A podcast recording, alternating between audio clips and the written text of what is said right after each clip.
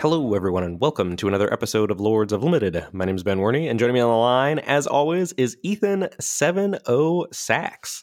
How does it feel to have 7 0'd your first run of the Arena Open? It felt great. So this is our, our, our, day one run, just to clarify for listeners. We haven't played day two yet. It's the morning of Sunday of day two. So we don't don't know what the results will be yet, but uh, it felt really good, to be honest, especially after last time. It took me five runs to get seven wins. So I felt like we we swapped roles a little bit. You know, last time it only took you two shots, and then I was, you know, struggling in the queues for about I don't know, six hours, seven hours all told. And then yesterday morning, just hopped on at nine, was done by about 10, 15. And then I got to, you know, I had a coaching session and then I just hung around in the Discord for about, you know, two, three hours building a ton of sealed pools, um, which was exhausting. But I also felt like I got really, really good at it. I was like super fast. I was like, all right, check the rares, check the lessons, check the fixing. like, let's pump these out. I was trying to keep up with like how fast they were coming in through the sealed build, which I eventually realized was insane and impossible to do. But uh, it was, it was a fun day. Yeah. And you got there. I got there as well. Yeah. Uh, took me four tries, but uh, I, I did three fairly quickly in the morning unsuccessfully and then was tilted. And I took a four or five hour break and came back in the evening and promptly queued on my first try after I had a clear head. So it sounds like you also missed all of the arena buffering shenanigans. That was also a big reason why I stopped when I stopped because it was starting to get pretty atrocious and that was also tilting me more. And it was pretty good by the time I came back around eight in the evening or whatever.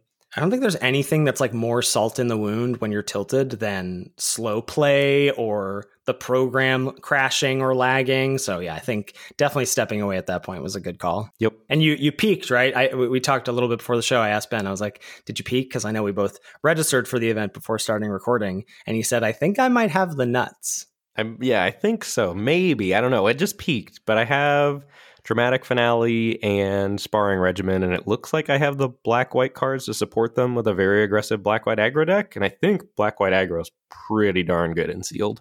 I think that's what you want to do, especially if you get the the learn stuff, because then you also just have inherent card draw in your aggro deck, which is gas. Yeah, I haven't gone that deep. I don't know what my lesson learned stuff is. I just looked at my rares and how deep I thought colors were. It looks like other colors are deep too, so I think I'm going to be able to make a playable pool. Yeah, and that's good if your other colors are deep, because now we're doing best of three, so you can do the old deck swaps, right? Ooh, nice. Yeah, I was trying to look for a second deck. I know my red is very very deep. That's where like five of my rares are, so that's good. And then it's just going to be about figuring out which color to pair that with. And I think I've got the the learn lesson stuff to splash. I did win the environmental sciences lottery, so I'm I'm hopeful that I've got a, a a competitive pool. All right. So we, y'all, y'all will know by the time this episode is out what the results were for us, but uh, and hopefully for a lot of you out there, you will be cashing today as well. I got to say, Ben, I mean, we said this last time, but honestly, probably more. I mean, the money is good, but probably more than winning the money.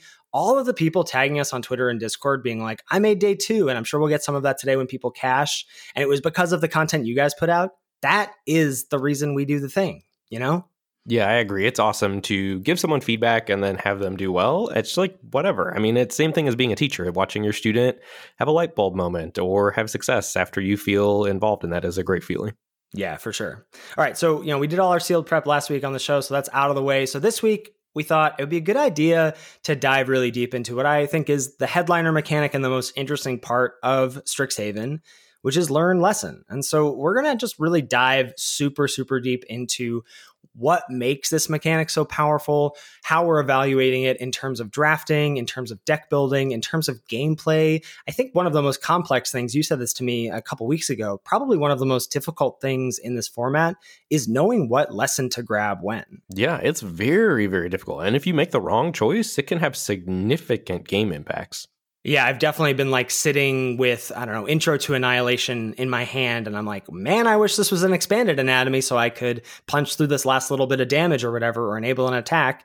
And that just rolls back three or four turns when I didn't know what lesson to grab. That's really like when you're when you're at sea there, when you do your turn to learn, and you're like, I don't know what the the makeup of this game is going to be at all. I don't know what I'm supposed to grab here. Am I supposed to be conservative? Am I supposed to grab something late game? So we're going to hopefully have a, some really good conversations around that and illuminate as much of that as we possibly can.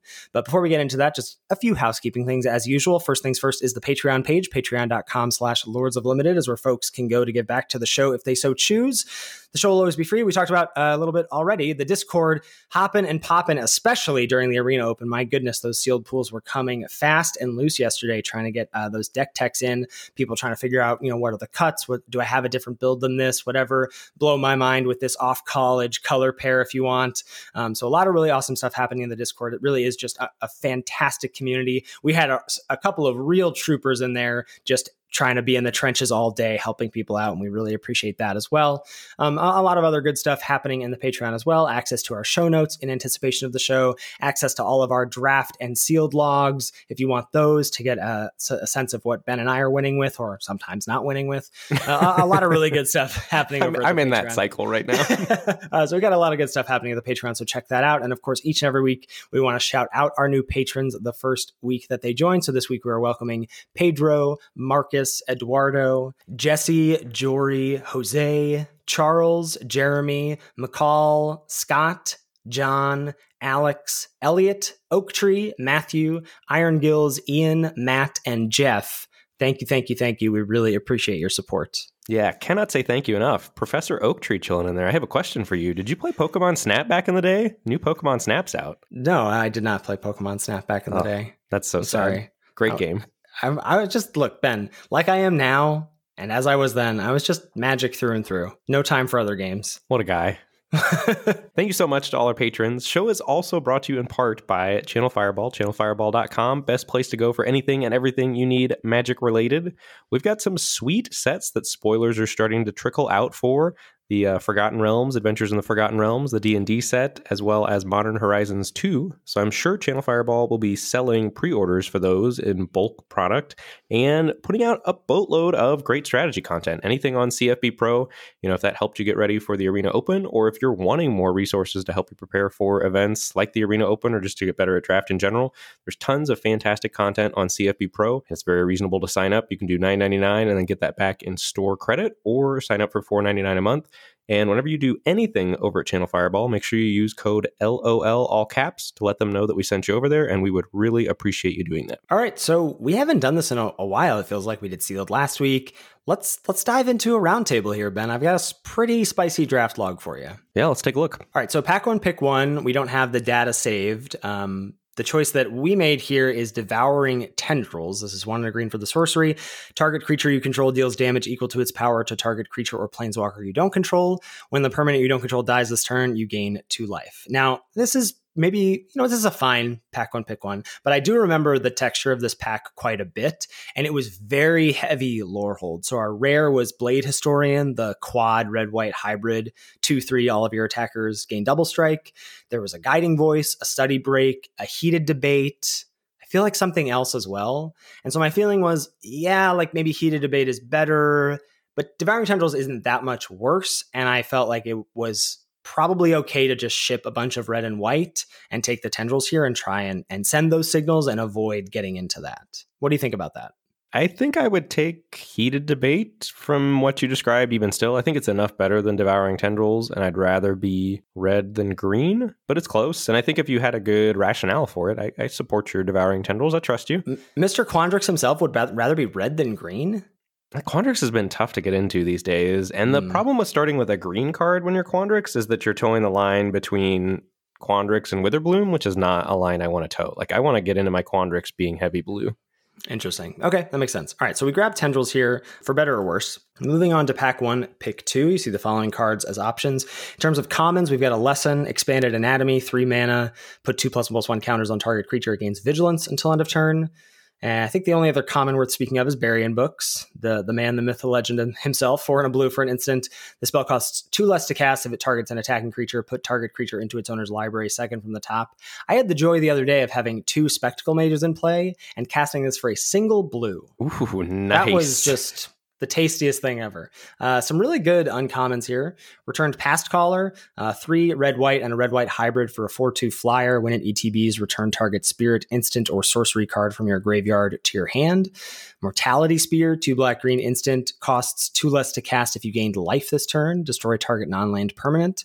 There's an Eliminate, one and a black instant, destroy target creature with, or planeswalker with mana value three or less. And a card I've been more impressed with in sealed for sure. Still not crazy about in draft. Brackish Trudge, two and a black, four two. ETB's tapped, and you can pay one and a black to return it from your graveyard to your hand if you gained life this turn. Yeah, I have also liked Brackish Trudge more in sealed as well. It's a problem because it trades with all the four fours even on defense, and there's just a little bit more time to set up and do the thing. I agree. It's been an overperformer in sealed. Right. It feels a little less punishing to have it come into play tapped and sealed most of the time. So, yeah, I think looking at this pack, there's a lot of reasonable options.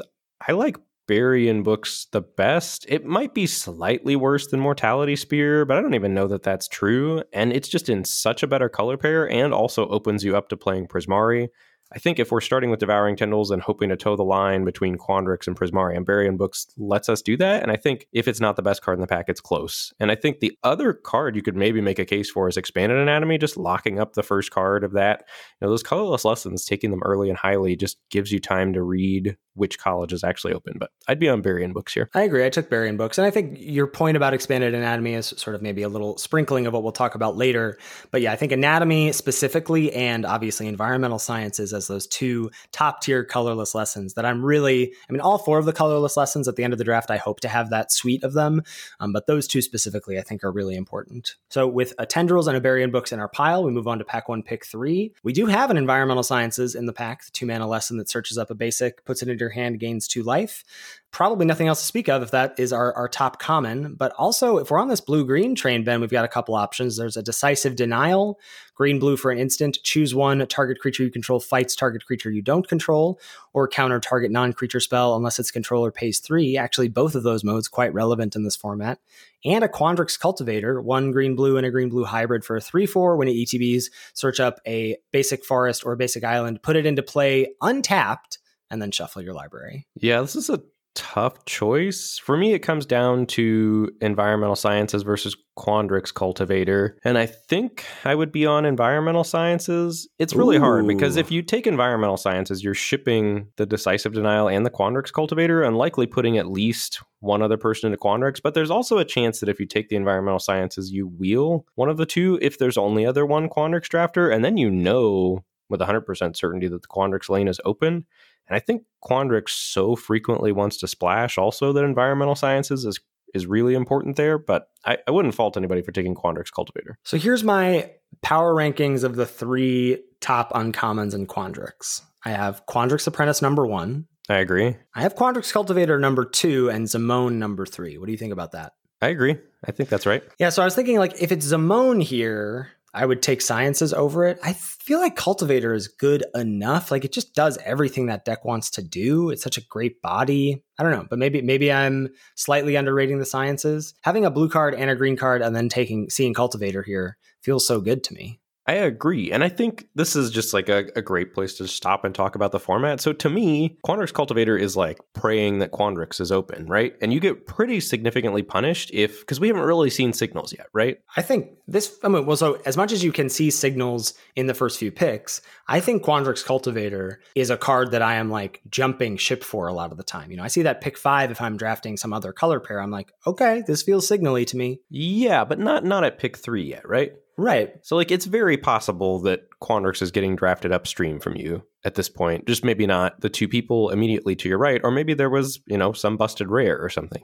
Sure. Okay. So to me, like it's it's this decision is like a do I want to hope Quandrix is open and get punished if it's not? Because you you will get punished if it's not. And then environmental science is the conservative pick, but then you're almost already setting yourself up to potentially abandon ship on Quandrix, which doesn't feel great either. But I think your Quandrix deck ultimately wants access to environmental sciences that it's fine spending the pick here and shipping the Quandrix stuff because if Quandrix is open, you're going to be golden and you'll especially get info on the wheel. I don't know. It just feels like if you have to pivot, the environmental sciences is going to be way, way, way stronger for you. But I agree, it's really close. And like you're going to be really happy if you take Cultivator and Quandrix is open. You know, it's kind of like risk reward. Yeah, it sounds like you and I are approaching the format maybe slightly differently in that respect. I mean, we haven't talked about this in a bit because we were so focused on sealed, but like I'm happy to have that high risk Quandrix start here. Two pretty darn good removal spells in Tendrils and Bury in Books, and then one of the top uncommons in the color pair. Great. If Quandrix is open, let's do it. And if not, I'll find the open lane and ditch these,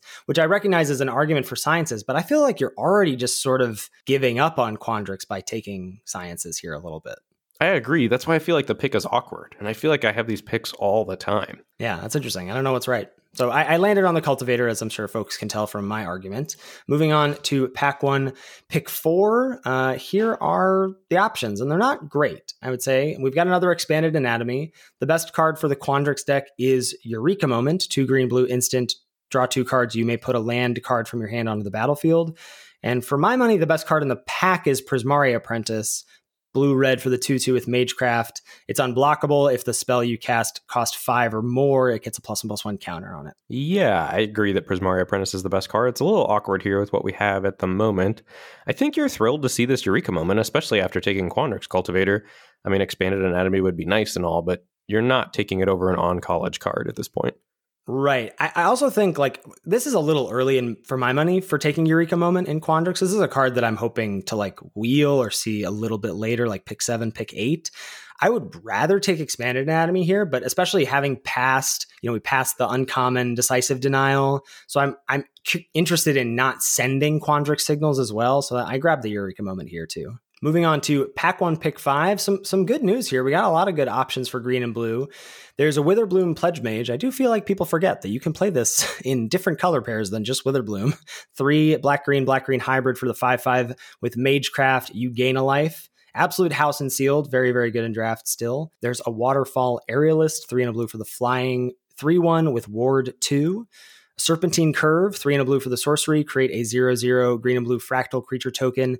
Put X plus one plus one counters on it, where X is one plus the total number of instant and sorcery cards you own in exile and in your graveyard. And then there's also a Kelpie guide, two and a blue for the 2 2 creature beast. Tap, untap another target permanent you control, or tap to tap target permanent, but only if you control eight or more lands. Yeah, I think you're feeling great about seeing Kelpie Guide here. I think it is the best of the blue and green cards. Like Serpentine Curve might have a higher ceiling, but that's only really going to be in a Prismari deck, I think. So I'm thrilled to see Kelpie Guide here and thrilled to snap it up. I think blue green is the best home for it. And yeah, blue green is the best home for it. And we've already got the two rampers and the cultivator and Eureka moment for it to like get to those those eight lands quicker. So yeah, I like taking Kelpie Guide here. Feeling pretty darn good. Pack on pick six, kind of a dud. There's not much to speak of. I would say maybe even the best card in the pack, period, is Reckless Amplimancer, one and a green, two, two, and you can pay four and a green to double its power and toughness until end of turn. Is there anything else that jumps out to you here? I mean, spirit summoning is, I mean, this is about the time you'd be okay to take a spirit summoning, but it's not really a signal. I'd be noting the campus guy, but I don't think it's anything we're interested in at the moment. I mean, with the start we've had, I'd be thrilled with Reckless Amplimancer. Two mana, two, two, and it's relevant in the late game, and especially in Quandrix. You know, you can get up to that 10 mana sometimes. Yeah, for sure. So grab that. And then this is the pick that starts the interesting stuff here, Ben. So it feels like people are, I'm sure the folks at home are like, why are we just going through this nuts Quandrix draft log here. I'm confused what I'm supposed to learn here, but but the learning is about to happen, folks. So here we've got pack one, pick seven, not a blue card to speak of, and not a green card to speak of here. Uh, there's a Prismari campus. That's about the only thing that touches these two colors. And then there's there's quite a bit else. I mean, I'd say the two best cards in the pack are Silver Quill Pledge Mage, the one white black white black hybrid for the three one with Magecraft. You can have it gain flying or lifelink until end of turn. Another Spirit Summoning here, and a Spiteful Squad as well, a card that I've come up on. Uh, two white black for the zero zero Death Touch ETBs with two plus plus one counters on it, and then when it dies, you dump those counters onto another creature. Yeah, this is danger zone here. Danger, like I've got yeah. alarm bells going off in my head. I think I would be on Silver Quill Pledge Mage over Prismari Campus because I feel like I am not about the campus life quite so much, especially in draft. I really want my splashing to happen with environmental sciences and lesson learn rather than the duals. And Silver Quill Pledge Mage to me, I think, is a, a great card, especially in Silver Quill or Lorehold aggro. And so I think I would take it here and hedge. And if this pack is an aberration, then I would be fine and I'd move back to drafting Quandrix. But if not, I think I'd really want my first playable in whatever it looks like I might need to jump ship to. Yeah. And I think in my mind here, I was like, there's just so small of a world where we're not Quandrix at the end of this draft. So we'll just take Prismari Campus, which goes in opposition to my feeling about campuses, and I, I, share this with you all listeners, is I don't think you should be taking campuses in Pack One basically ever.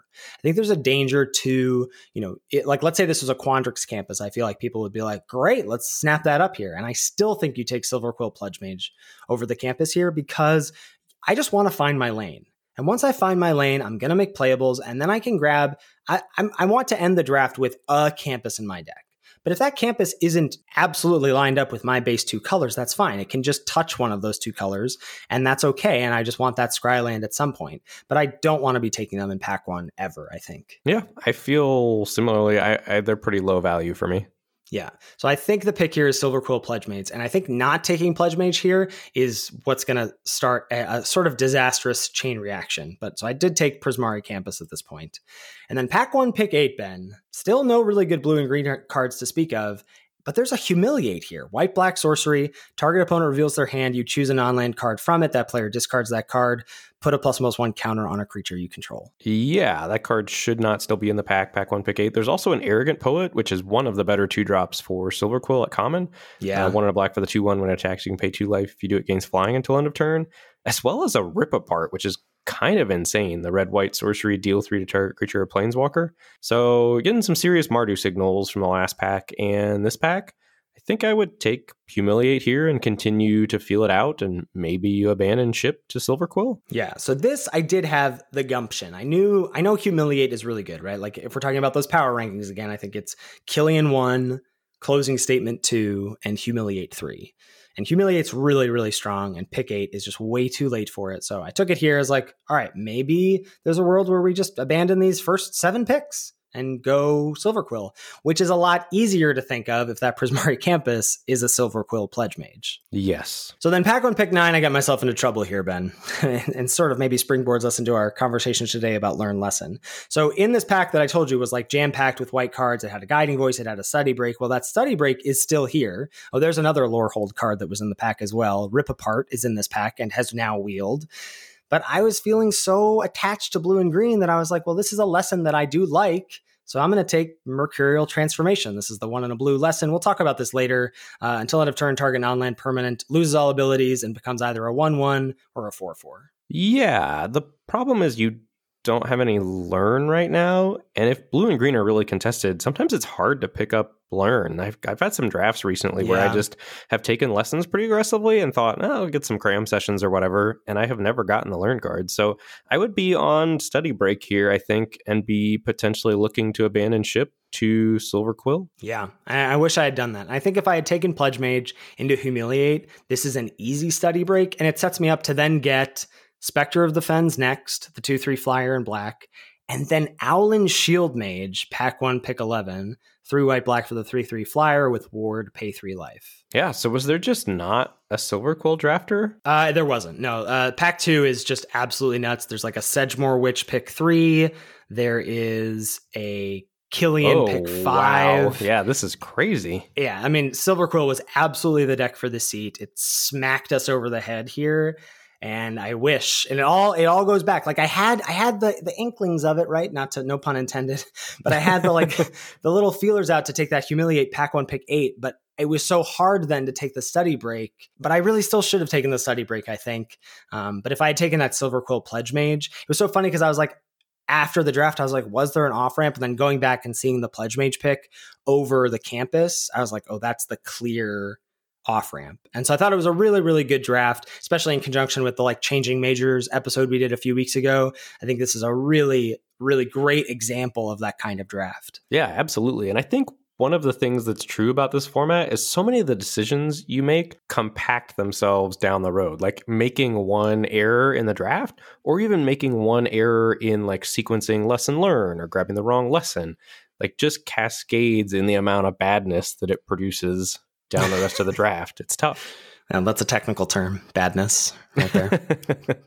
All right, so yeah, really, really interesting draft there. Couldn't quite jump ship on the the potentially nuts Quandrix deck and passed up on an even nuttier Silver Quill deck. So don't make that mistake at home, listeners. All right, so getting into the main topic today, why are lessons so important? You know, we've we've espoused, you know, lesson and learn is great.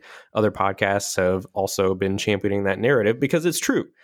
But if you're not using them responsibly, it can be really tough. Just just grabbing lessons and learn cards without understanding why they're so good and how to make them good in tandem with each other can I think lead to some some suboptimal stuff, I think actually. For sure. Well, I think it starts with being really difficult to wrap your head around the concept of drafting cards that don't actually make your deck or drafting cards that don't contribute towards the spells in your deck you know?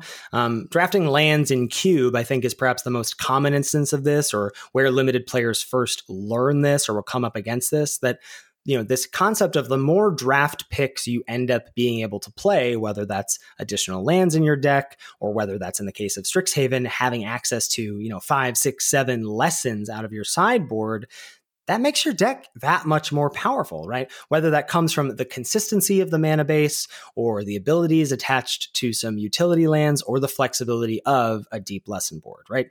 Think about drafting snow lands or spell lands in Kaldheim and how much more powerful that made your decks, right? Whether that opened up being able to activate Icebind Pillar in a non dedicated snow deck or whatever, or whether that opened up you having a few lands that could then in the late game be cracked to do some pretty powerful things. That really added to the power of your deck without actually contributing to the spells in your deck. Yeah, and I think it works similarly with Learn, right? Except for first day of class, which is the one that uh, puts a plus one plus one counter on the next creature enter the battlefield and gives it haste. And even that one, I think there are rumblings about, you know, maybe this is kind of playable, but the rest of them are all anywhere from good to insanely good. And I think, yeah. but that's only true if you really have a diverse suite of lessons to go get. You know, you want to have the modality of, okay, this learn card can be a land through environmental sciences, or this learn card can help me punch through attacks in the future with expanded anatomy, or this learn card can lead to a creature that I'm going to be able to play on curve down the road. And that having those options of those different types of effects to get is really important, but you have to make sure you pick up the wide variety of lessons to really ramp up the power of those learn spells. Yeah, e- even with the most powerful lessons like mascot exhibition at Mythic, or if you're splashing and think maybe I want environmental sciences in my main deck, remember that every learn spell you have is a copy of that lesson main deck. I've gotten this question on Twitter a fair amount of times, right? Folks asking, like, is it crazy to want a main deck environmental sciences because I'm splashing? And I'm like, you already have three copies of environmental sciences main deck with your three learn spells. Um, you just only draw it when you want to, right? You decide, I'm going to grab sciences, I'm going to grab anatomy, whatever. So it really does get to be this pretty complex toolbox of I have all of these options, which is the best one for the situation I'm in in the game right now. Right. Similarly, you know, environmental sciences, I've gotten questions about decks of isn't this mana base bad? And you have, you know, an environmental sciences in your sideboard and whatever you're splashing, I don't know, let's say three or four red cards off of one mountain.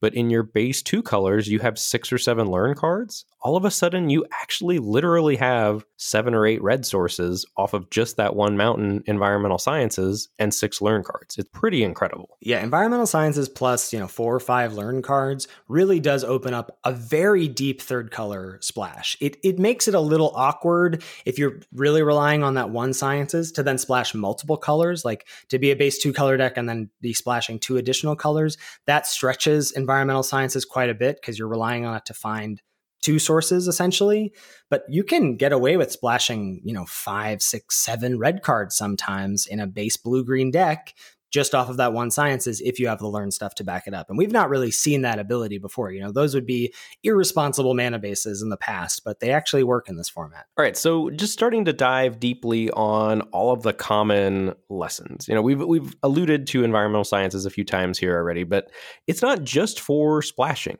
there's a bunch of different reasons that this is the best common overall in the set and one of the most important ones to pick up early.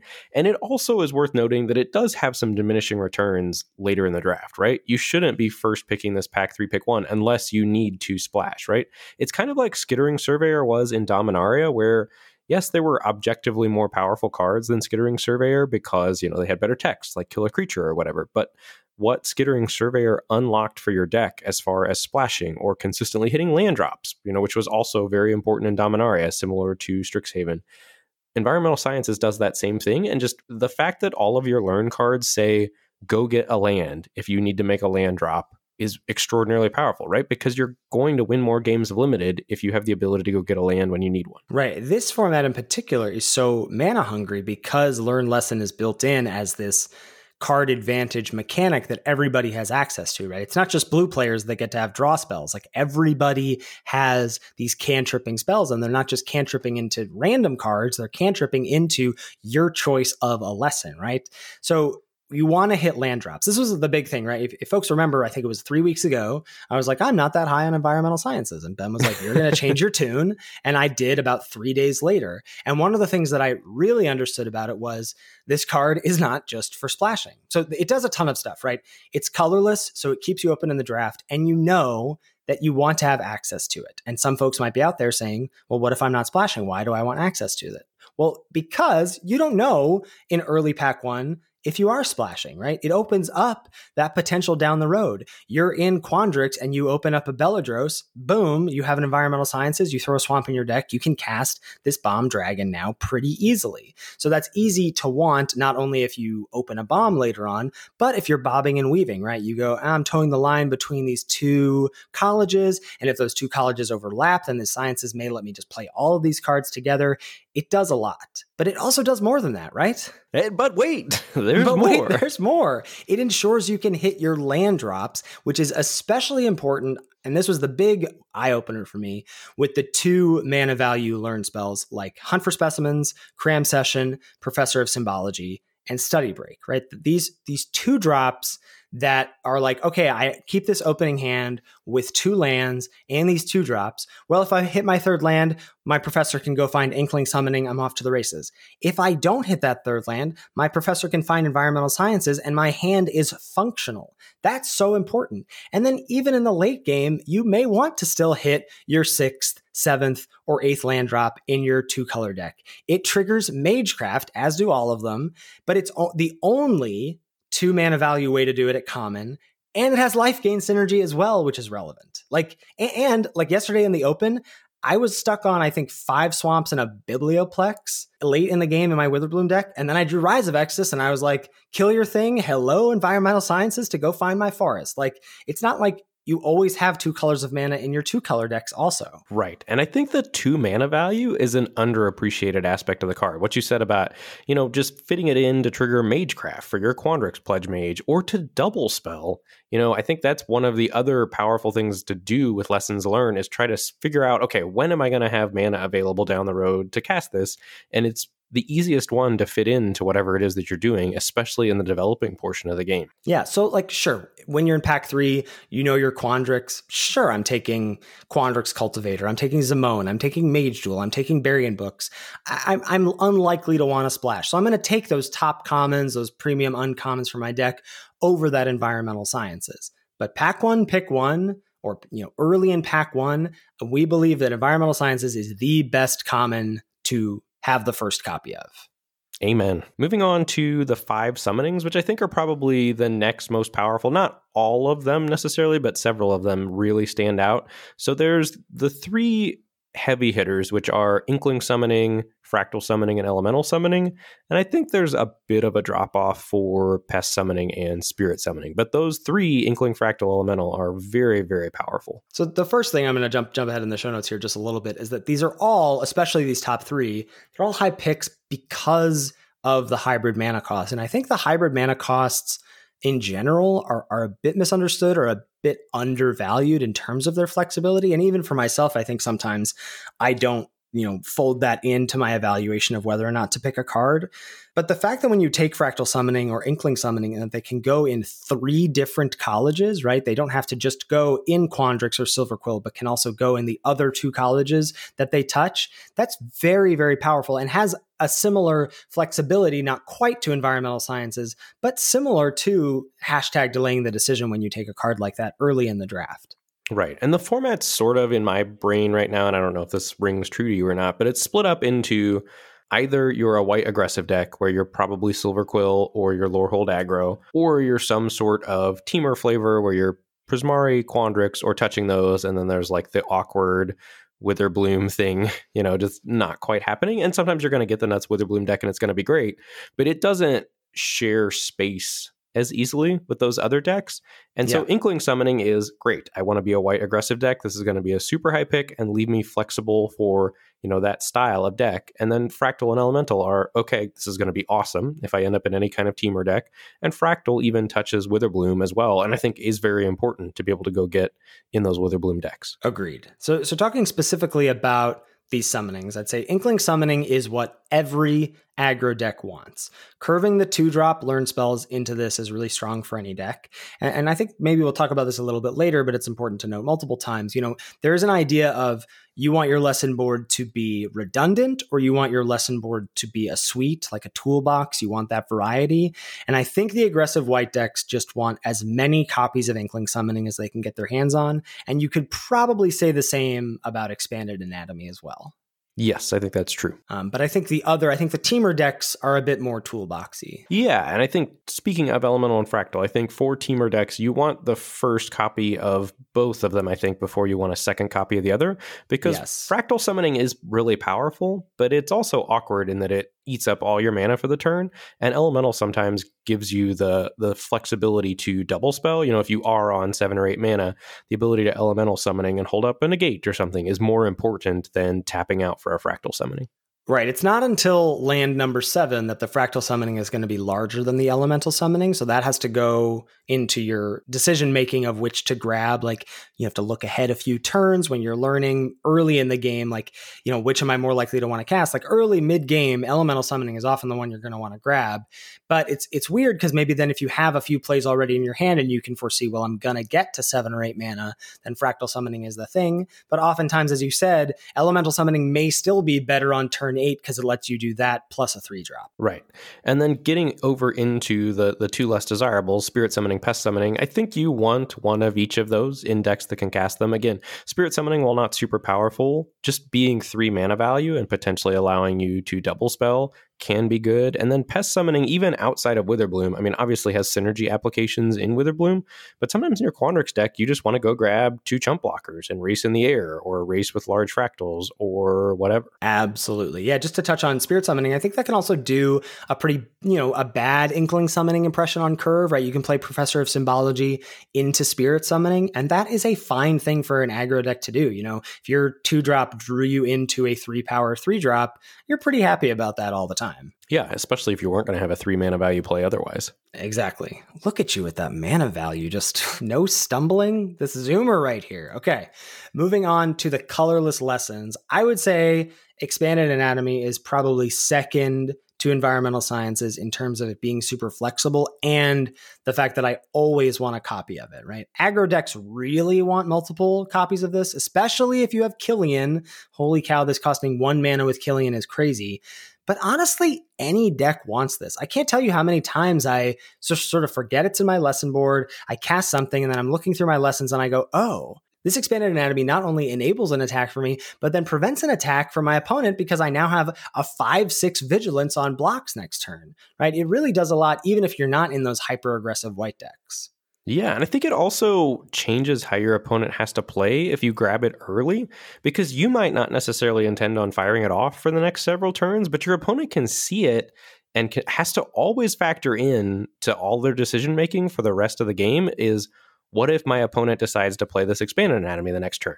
And that might incentivize them maybe to leave up instant speed interaction or you know leave back blockers that they wouldn't have left back otherwise. So just the simple fact that you've gotten it and it's in your hand and your opponent knows about it makes them have to shift how they play the game. I can't tell you the number of times that like it's awkward for me as the defender knowing my opponent has an expanded anatomy and my opponent hasn't even spent mana on it and it's impacting the game yeah, it's like a weird threat of activation, but the activation is casting a spell you know about. But yeah, I've definitely had that where I'm like, well, I have to hold up Bury in Books this turn to blow out this expanded anatomy. And then my opponent's like, eh, I'll just cast a couple creatures instead. And I'm like, no, no, no. You were supposed to do, I was supposed to blow you out. What happened? I know it's tough. So, really, just having it in your hand can choke your opponent on mana and the various decision trees that they have open to them. I think it's really powerful. Yeah, I haven't thought, I've definitely experienced that on the other side, but I've never tried to leverage that myself. And you putting that in the show notes made me think, oh, I should, I should start to try and do that a little bit more. Yeah.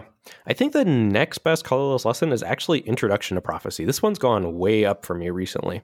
Ooh, wow. Can you talk to me about that? Yeah, I think it's harder and harder to grab environmental sciences. Like it used to be like I was assuming I would get an environmental sciences over the course of the draft, but I think enough people have hyped it up at this point that there's very real situations where you're unlikely to get an environmental sciences. And so I think it's the next best thing as far as you know, if you need to hit a land, this is the closest you get to, you know, digging for a land. And I think we're going to talk about this about when to grab the various lessons or how to know which lesson to grab, but it's tough early, right? And so introduction to prophecy is something that you can get, you know, when you do that hunt for specimens on turn 2 or you do that cram session on turn 2 and you don't know what you need, you can just sort of bank the card in Introduction to Prophecy. And then when you do know more information about, okay, I need to hit a land drop or I need to find a removal spell, then you can cast it and dig. And I think it's just a nice, flexible one to go get early, especially if you don't end up with an environmental sciences. I think that's true. And the fact that you can just curve into it from those two drops if you're missing lands, right? Like as you said, it's like environmental science is light in that way. Yeah, I think it just does a lot of small things well. And mostly it helps mitigate the decision paralysis of I don't want to get the wrong lesson. Yeah.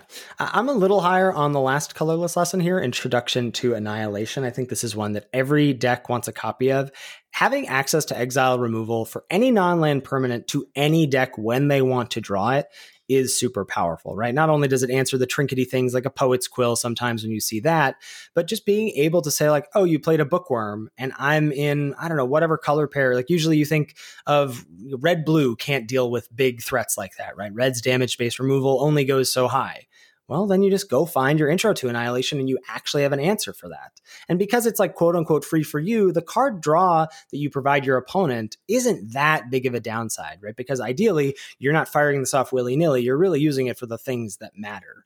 And the other thing that this card does is it gives all your learn cards that clause of remove a blocker to win the game for five mana, right? Your opponent's tapped out or, you know, whatever. They're just not going to make it to next turn to take advantage of the card they draw because they're just going to be dead. And that's really important. So there is a kind of modality to this card as well.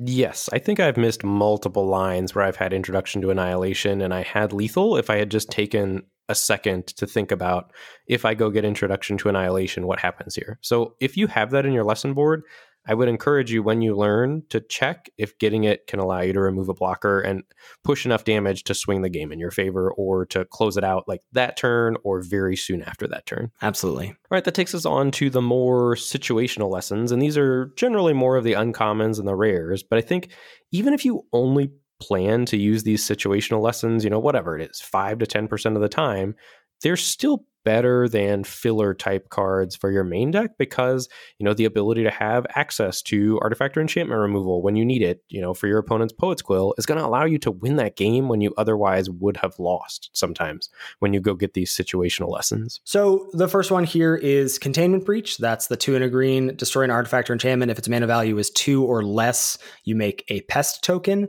Uh, this card does what it says right? You get it when you need to blow up an artifact or enchantment but that is super valuable valuable to have access to. I agree completely. And I think, you know, one of the questions I've gotten is should I splash for, you know, off color lessons? And then sealed? Like maybe you have an Archway Commons and you include that to give yourself access to Containment Breach in sealed. Certainly I'm doing that in sealed. In draft, I'm a little less in love with that idea, but, you know, it's not crazy. But I think you should not go way out of your way. But if it's a small portion out of your way, it's not the worst to open up. Yeah, I think sealed is much more about like how much of my lesson board can I have access to in draft. I think that seems because there's just so few artifacts and enchantments, I am a little less interested in going out of my way for those 5%, 10% chances, but you know, I think there's there's an, a conversation to be had there. Next up is Mercurial Transformation. This is one in a blue for the sorcery lesson, and it can make a creature either a 1 1 frog or a 4 4 octopus base power and toughness until end of the turn. And sorcery speed, so you'd think it'd be a little bit less exciting, but it actually does quite a bit. I think, you know, after blocks, shrinking your opponent's thing into a 1 1 to maybe put lethal damage on it, or, you know, your fractals, if you've got a 3 3 fractal running around and all of a sudden you give it base power and toughness 4 4, turning it into a 7 7, it can play both offense and defense, I think okay. This card, I think, is criminally underrated. I'm probably now way too high on it. I think every time I draft this on stream, I get questions about it. Like, isn't that card bad? And I don't think people are considering the situations and just like think about the things that Ben is describing. And also, we haven't talked about the one two punch with academic dispute. You go single red, this creature has to block, go find Mercurial Transformation. That creature that has to block is now a 1 1, and now it's dead. Like that is a pretty common play pattern in Prismari. Obviously, those are two uncommons, but they're two pretty underrated uncommons. Even Academic Dispute, I don't think people get, is basically like one mana Doom Blade at this point. Obviously, that's hyperbolic. But uh, I think Mercurial Transformation, the fact that it has modality, you know, we're thinking about not only are your learn cards modal, and they're, they're like uber modal, right? When you have five lessons to go choose from, that's quite a large modality there, right? We're, we're used to, you know, think about Umbral Juke, two and a black. You either make a two on flyer or your opponent sacrifices a creature. Well, that's a little overcosted for both of those, right? But we're used to paying a little bit more for a modality of two things. Well, Learn Lesson is all a bit overcosted, but you're getting a modality of five spells, six spells sometimes from your lesson board, right? That's huge. And then not only do sometimes those cards have modality themselves, like Mercurial Transformation, right? It can do multiple things. Sometimes you grab it and now your 1 1 fractal is a 5 5 attacking.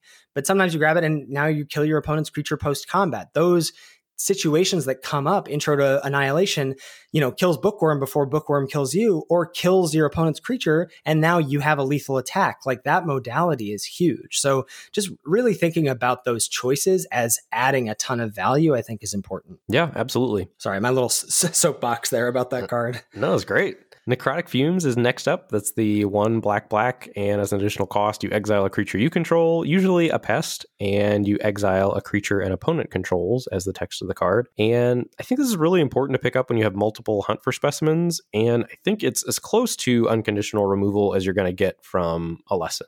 It's a fairly high pick. I think, you know, you'd still rather have a Mage Hunter's Onslaught than this, but as far as lessons go, this is a pretty premium one. Yeah, I agree. Uh, not so premium is reduced to memory, one white white, uh, exile an on land permanent. Its controller puts a 3 2 spirit token into play. This card's pretty bad. It's just worse than intro to annihilation almost every time. Like you'd rather your opponent just drew a random card than had a 3 2. So I'm not that high on this card. Which is funny because I think most people like reduce better than intro to annihilation. It's just the sense I get of the general populace. I think there's like a devil you know is better than the devil you don't. Like you're like, well, I know they're getting a three two, whereas like intro annihilation is like it could be anything. It could even be a three two. Like, yeah, intro annihilation is way better than reduced to memory though. Well, and also if you think about it in the context of the draft, the colorless lesson just gives you so many more options. That and intro to annihilation actually removes a blocker. Right. Reduced to memory doesn't do that because the three two spirit doesn't come into play tapped. That's true too. Start from scratch is up next. This is the two in a red, destroy target artifact or deal one damage to something. And I think this one is pretty darn good. You want access to this always if you're in a red deck. The dealing one damage clause has come up way more often than I would have expected to. You know, there's cards like Silverquill Pledge Mage or Needlethorn Drake running around, and then just randomly blowing up a Poet's Quill is also very, very, very good. Yeah. And then I don't think we need to go deep on the rares because they're, they're all pretty situational. You know, other than Mascot Exhibition which I think everybody gets, is just totally busted and probably the best pack one, pick one in the set. There's like a handful of variations on card draw spells. The blue one is Teachings of the Archaics. There's Illuminate History in red. There's Basic Conjuration in green to like, you know, dig for a creature spell.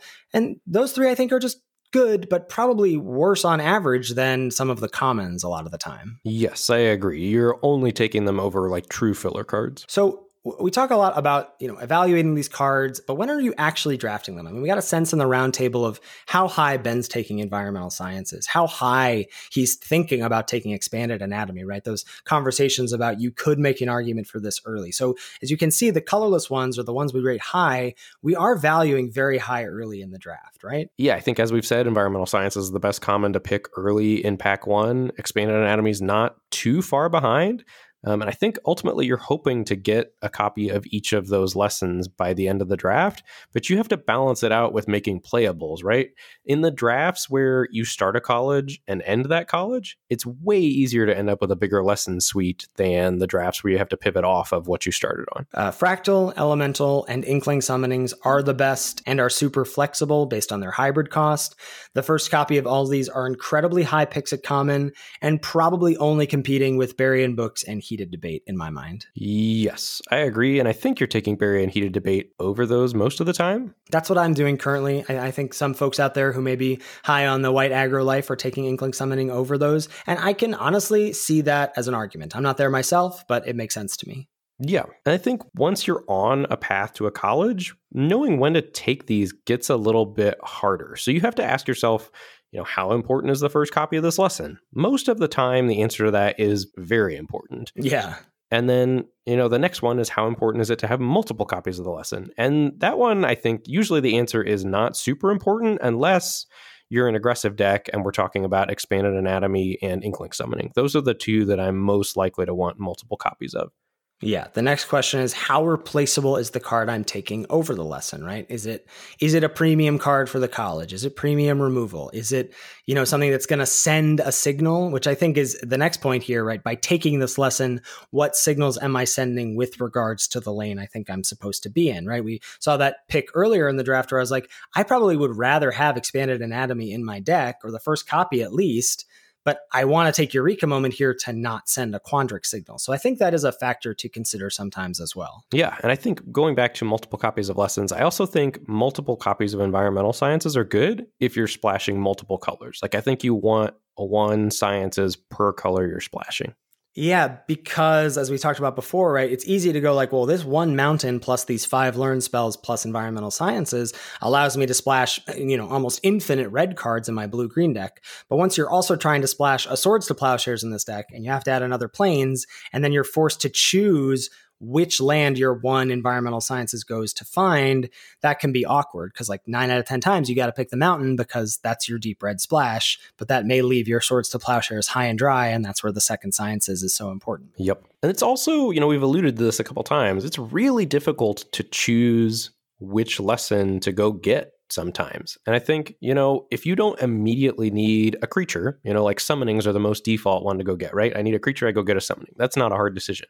But if you don't need that, or you don't need a removal spell, like you don't need to go get your necrotic fumes or whatever, it's difficult sometimes to decide. And sometimes even when you're deciding between multiple summonings, it gets difficult. Yeah. I mean, I think, you know, the, the ones you're talking about are easy, right? You, you learn on turn two and you go find Inkling Summoning, or you go find environmental sciences because you know you're going to want to find a land drop. But when you don't have those, or let's say you're in Prismari and you're learning early with an arcane subtraction, you know, there's a few turns that are going to pass before I know do I want elemental summoning? Do I need intro to prophecy here to try and hit land drops? Like I know I've got lands three and four here, but I want to get to five and six. So do I need to have intro to prophecy here? You know, do you have a, do you just want to grab start from scratch as like insurance against some stuff? It, it's hard to know what to get. Yeah. And I think so what you need to try to do to to choose correctly is you have to try to anticipate how the game's likely to develop over the next, you know, two, three, four turns to try to grab the right lesson. And you know, even even spirit summoning or inkling summoning is not obvious if you also have an expanded anatomy to go get and you have another three drop play in your hand, right?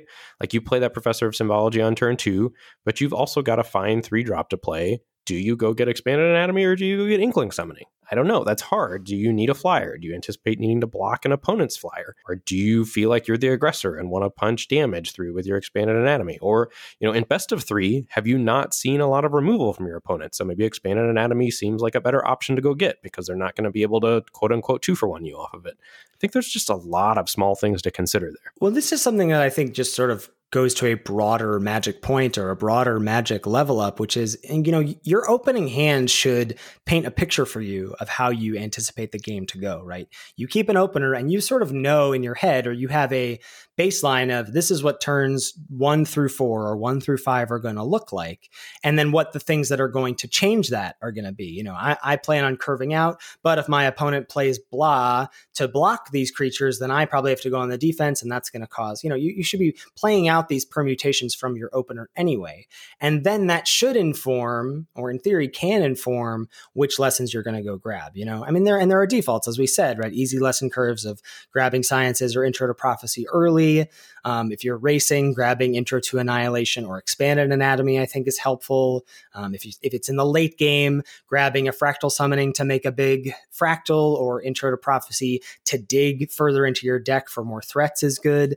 But but there are some like really tough decisions of am I supposed to grab elemental summoning here or am I supposed to grab, you know, mercurial transformation or whatever? Like the, those middle of the game decisions, I think are the hardest for me. I think, yes. I think literally grabbing lessons is the most skill intensive part of the format. I mean, you have it here. Like choosing the wrong one can use, lose you the game. And I've done that. Like, like I said before, I had an aggro deck where I grabbed, you know, I just sort of was like, ah, I feel like I've got the threats or whatever. I don't have any removal in my hand. I'm going to grab Intro to Annihilation here to just be safe.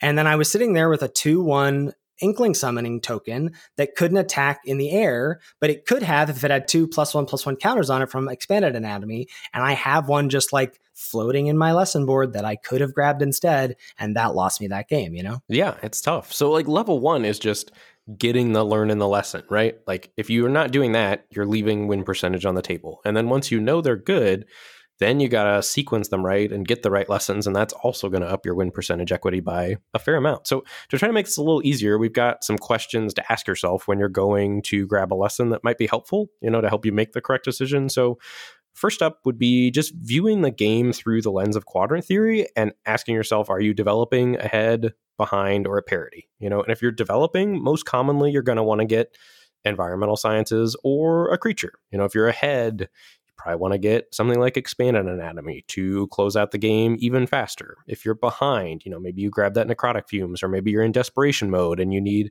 intro to annihilation to blow up whatever your bomb is, your opponent's bomb is that's killing you. Yeah. How much mana do you anticipate using in the coming turns?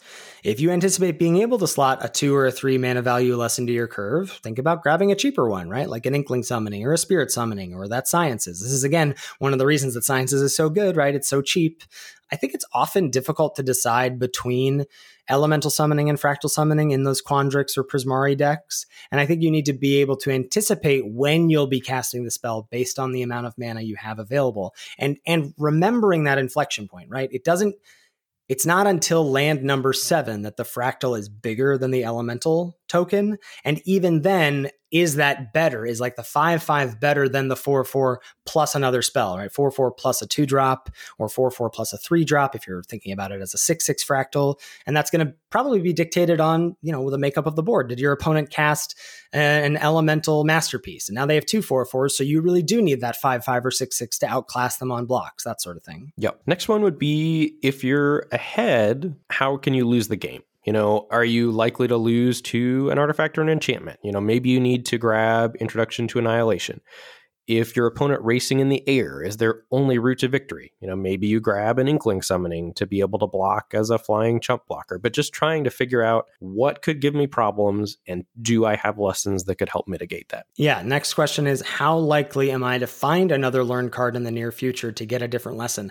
I can't tell you how many times I have multiple learn cards in my hand and I tank on my first lesson. And I, I and I don't think that's incorrect, but I also find it so funny where I'm like, what to get, what to get, what to get, and then I, you know, tank and then figure out what I'm going to get, and then I look at my hand, I'm like, you have a field trip. Like next, you're going to learn next turn. This is not like a dire situation. So yeah, if you have multiple learn cards, you know maybe don't need to sweat it. And and then I think it, it's easier if you remind yourself like, okay, I just need to pick two, or I need to pick the one that I know I'm going to want, and then I'll wait a turn. I'll see what my opponent does, and then that'll influence what I grab with the next one. But yeah, remember that you're not only learning this one time. Right. So I think if you've got you know, certainly multiple learn cards in hand, I'm generally always erring towards the cheaper lesson to go get first. Right, the more reliable one. Yes. And if you have, you know, even if you only have one learn card in hand, but you have seven or eight learn cards in your deck or whatever, I think you're still always erring towards the cheaper lesson because you know you're going to get you know, other learn cards over the course of the game to go get the more expensive ones. Right. You you gotta take this last point here, Ben. Yeah, I th- if you're last one is if you're behind and none of your lessons do the job, remember that rummaging is an option. So I tweeted a little gif of uh, Mufasa getting whacked on the head uh, from uh, Lion King. I have for some reason I finally have internalized it, but for the first 3 weeks of the format, 2 weeks of the format, like I just never rummaged ever and I don't I don't even think it was the arena interface. I would like to think that I could blame the arena interface, but I just forgot that it was an option. The interface is kind of clear. It like has the big your hand thing on the side. Well, but the first time I tried to do it, I messed it up and I did nothing because I clicked decline or whatever because I thought that would get me to another window that would be uh-huh. like, "Do you want to rummage?" And it did sure. not do that. Yeah.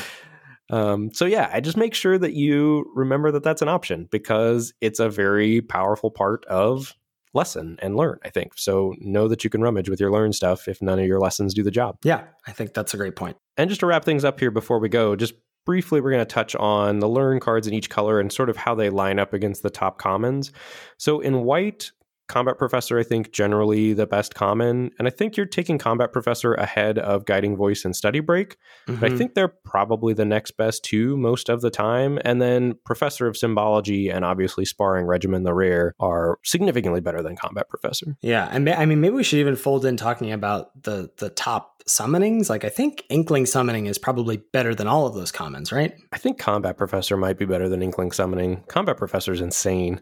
It is insane, but they're very, very close. I think at the very least. Yep. In blue, uh, we've got Bury in Books ahead of Arcane Subtraction and Pop Quiz, but behind the uncommon Divide by Zero and the rare Dream Strix. And I think it's just important to note that like all five of the rares, there's one in each color. All five of the rare learn cards are just great, and I think are probably just better than any uncommon or common in the set. Yes. Moving on to black, Hunt for Specimens and Poet's Quill are the primo learn cards, and then Eyetwitch is kind of bringing up the rear, like the black one one flyer that learns when it dies. The fact that you don't get to learn on ETB is a huge downside for this. If it was learn on ETB, it would be great.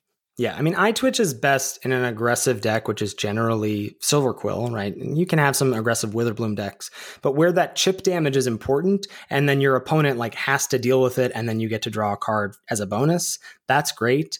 But uh, otherwise, like the body is just too irrelevant. Then you're chumping with it to learn, and then it's not really worth a card on the front end anyway. So I'm a little lower on Eyetwitch than I was early on. Yes, I agree. And I think, you know, you're probably taking Mage Hunter's Onslaught ahead of Eyetwitch, but not ahead of Hunt for Specimens, I think, something like that that's where I'm at. I think Hunt is the best, you know, mono black card. You know, I think I think Inkling Summoning again. I would probably take over Hunt for Specimens. I agree. That one's really close for me though. Uh, Red's got a lot. It's got the the worst, right? The the only quote unquote unplayable at the moment. Though I was maybe saying that about Cram Session, and I am singing a different tune now. But first day of class, I think you're hoping to not play.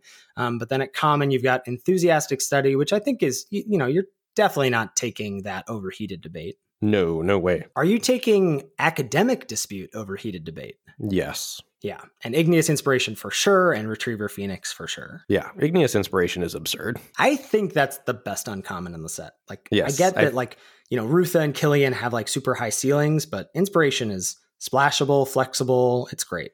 It is the most deflating card when it's cast against you. Yeah, it's great.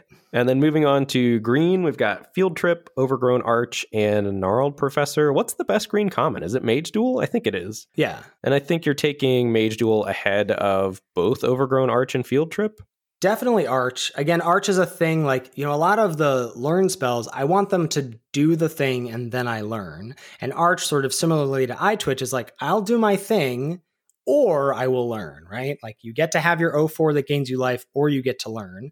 But field trip is like you get your land and you get to learn. So I definitely think trip is better than arch. And I agree that mage Duel is better than field trip, but field trip is so good.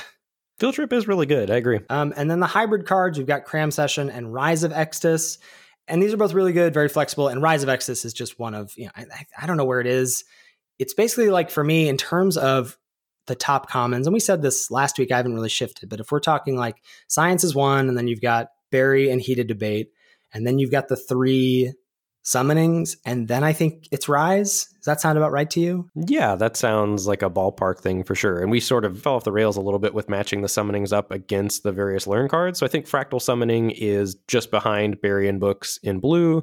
And I think, honestly, I think I'm taking it ahead of Mage Duel in green. I don't know why I feel that way, but that's kind of how I feel. I agree as well. It's tough though. Like the the learn, lesson, removal, being assertive in aggro decks, valuing the hybrid mana costs. Like there's a lot folded into drafting this format. And the more I think about it, the more I'm like not surprised that a lot of people coming off of Kaldheim are like, I'm struggling in this format still, even three, four weeks deep. There's just a lot going on, even for a quote unquote five color pair set. Yeah, I agree completely.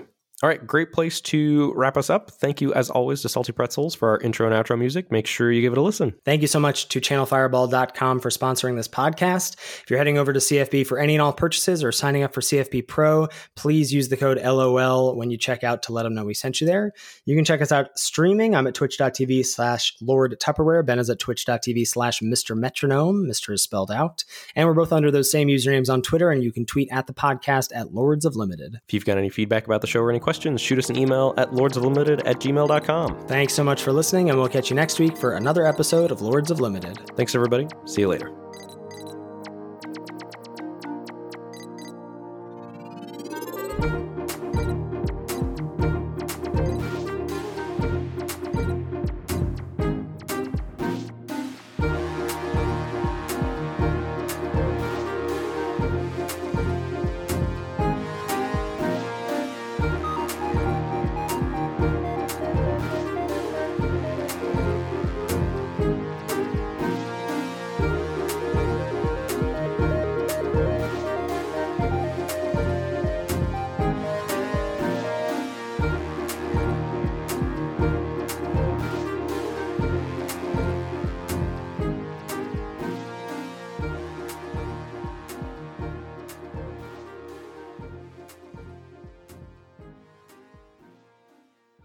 Jesse Jory.